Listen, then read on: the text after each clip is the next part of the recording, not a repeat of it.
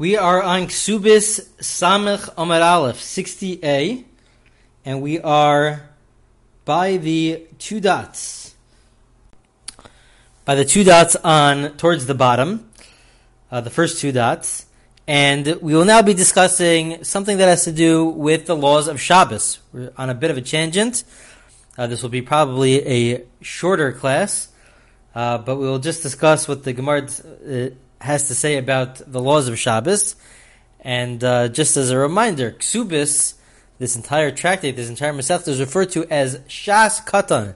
It has lots and lots of different topics, and it essentially it covers many topics which exist throughout Shas, throughout the Torah, all different types of topics. We we jump from one topic to the other topic, and we see this here too on this week's daf. We jump around from uh, the laws of kashrus, of kosher, in terms of um, the milk from a person and the blood of a person, and we discussed uh, in the last class um, the prohibition to of cannibalism to, to eat a person, God forbid. Um, and now we're jumping on to the laws of Shabbos. So, just as an introduction to the laws of Shabbos, we know that there are 39 different categories of forbidden activity on Shabbos, and it's based off the different activities that occurred in the Mishkan in the temple.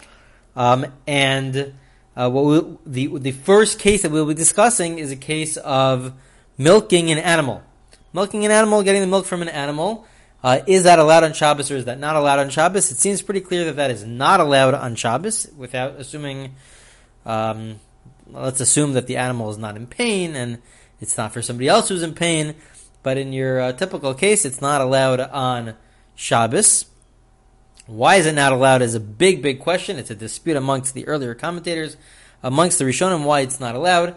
Uh, perhaps it falls under the category of Disha, the malacha of Disha, the forbidden activity of Disha, which is uh, to extract liquid from uh, from its original source. From its original source. Now, might not be Disha. You would think, yeah, that seems pretty like a pretty good answer. Uh, but it might not be Disha because that is limited, at least according to um, some of the opinions um, in the Gemara, it's limited to uh, things that grow from the ground. So fruits and vegetables is a question whether or not animals have the status of growing from the ground because they eat from the ground. So maybe they have the status of growing from the ground. But that's according to some, according to some opinions, it's disha, extracting liquid from uh, from its original source. Others say that it is the malacha, the forbidden activity of the 39 of kotzer, of of cutting from its natural source, from its original source, removing it from its uh, source of nourishment. Um, so perhaps it is kotzer. There There are also other suggestions as well. It's not so clear what the prohibition is, but there is a prohibition. Okay, assuming uh, that uh, we don't have um, exceptions. We're not discussing exceptions to the rule. Our Gemara will discuss an exception, but there is a prohibition.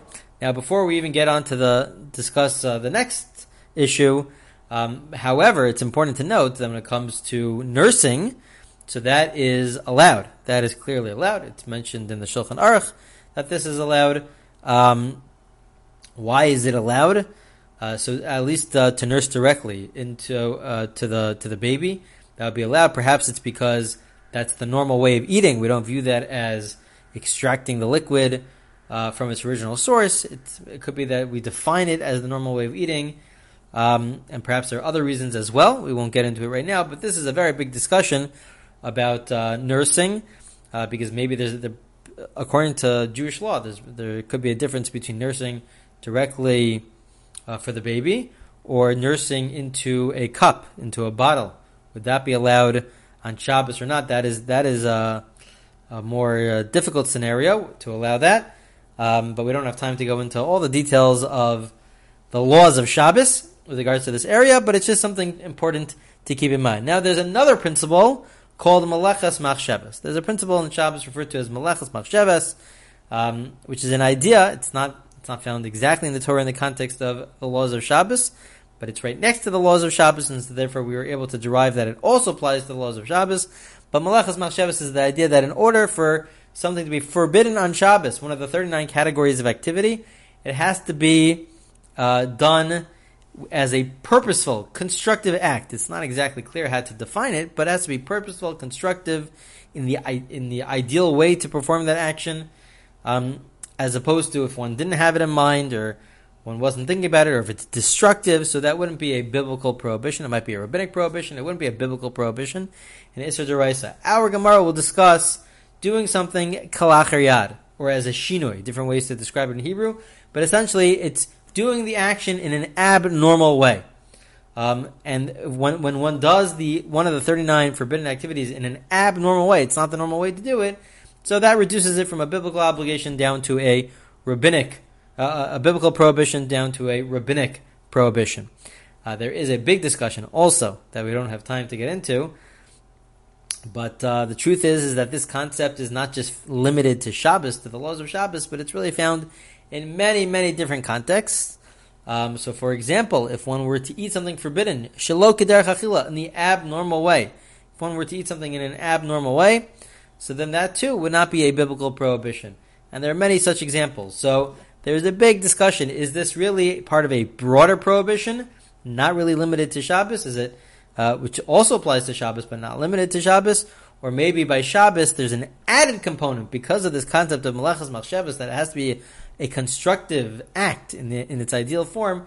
Maybe there are extra added leniencies that we will have towards Shabbos if it's done in the abnormal way. Either way, uh, the concept of shinoi is that uh, when one does it in the abnormal way, so then it becomes uh, it's reduced to a rabbinic prohibition.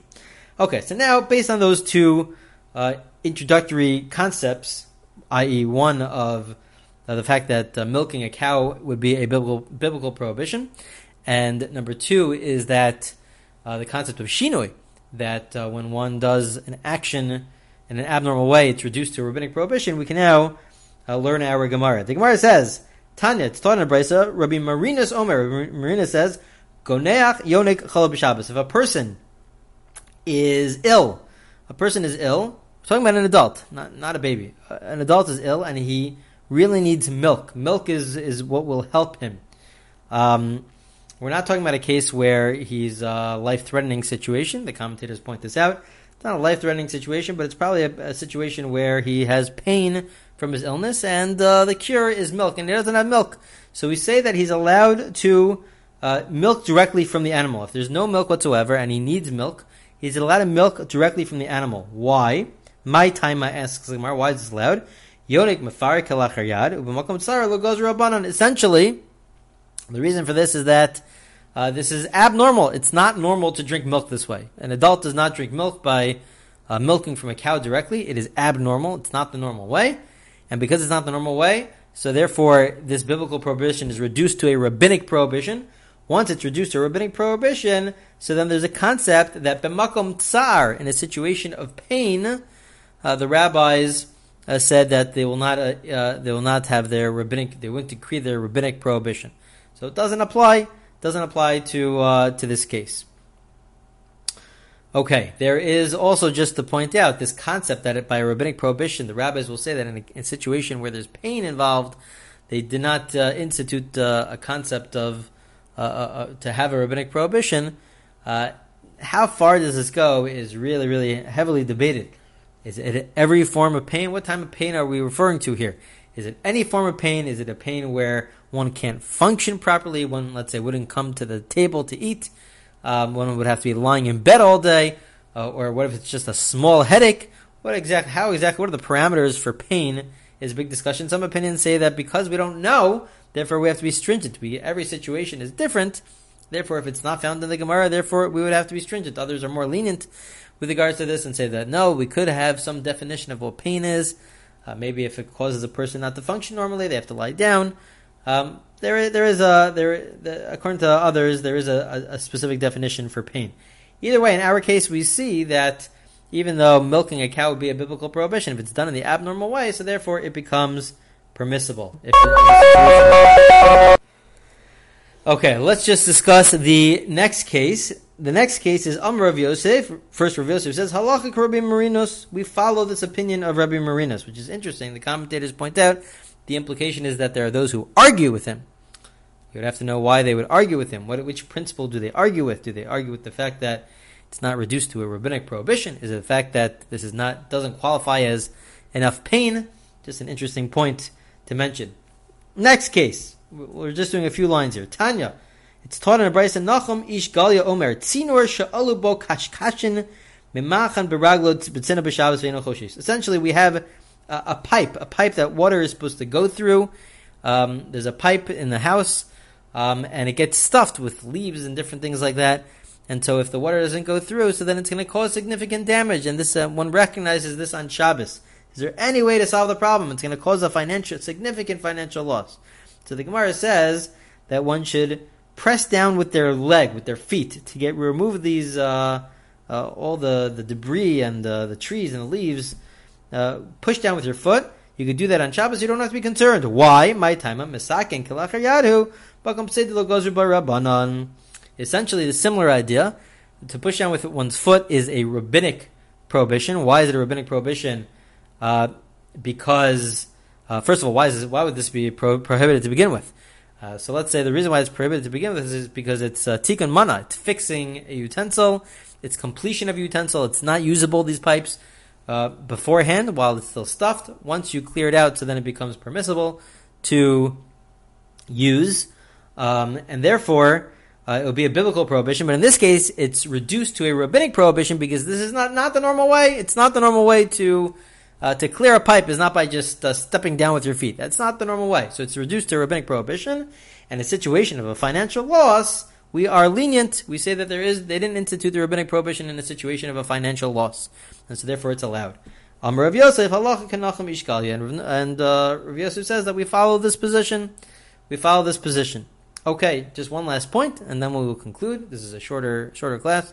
Uh, this uh, is relevant. This idea of, uh, of of the pipes not working is relevant to let's say a toilet that is stuffed on Shabbos. So are you allowed to clean it or you're not allowed to clean it?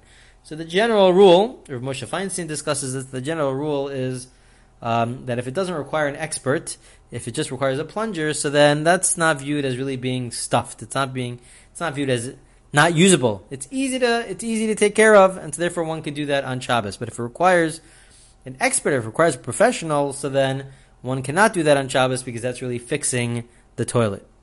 Okay, we'll conclude here and continue with the Gemara in the next class.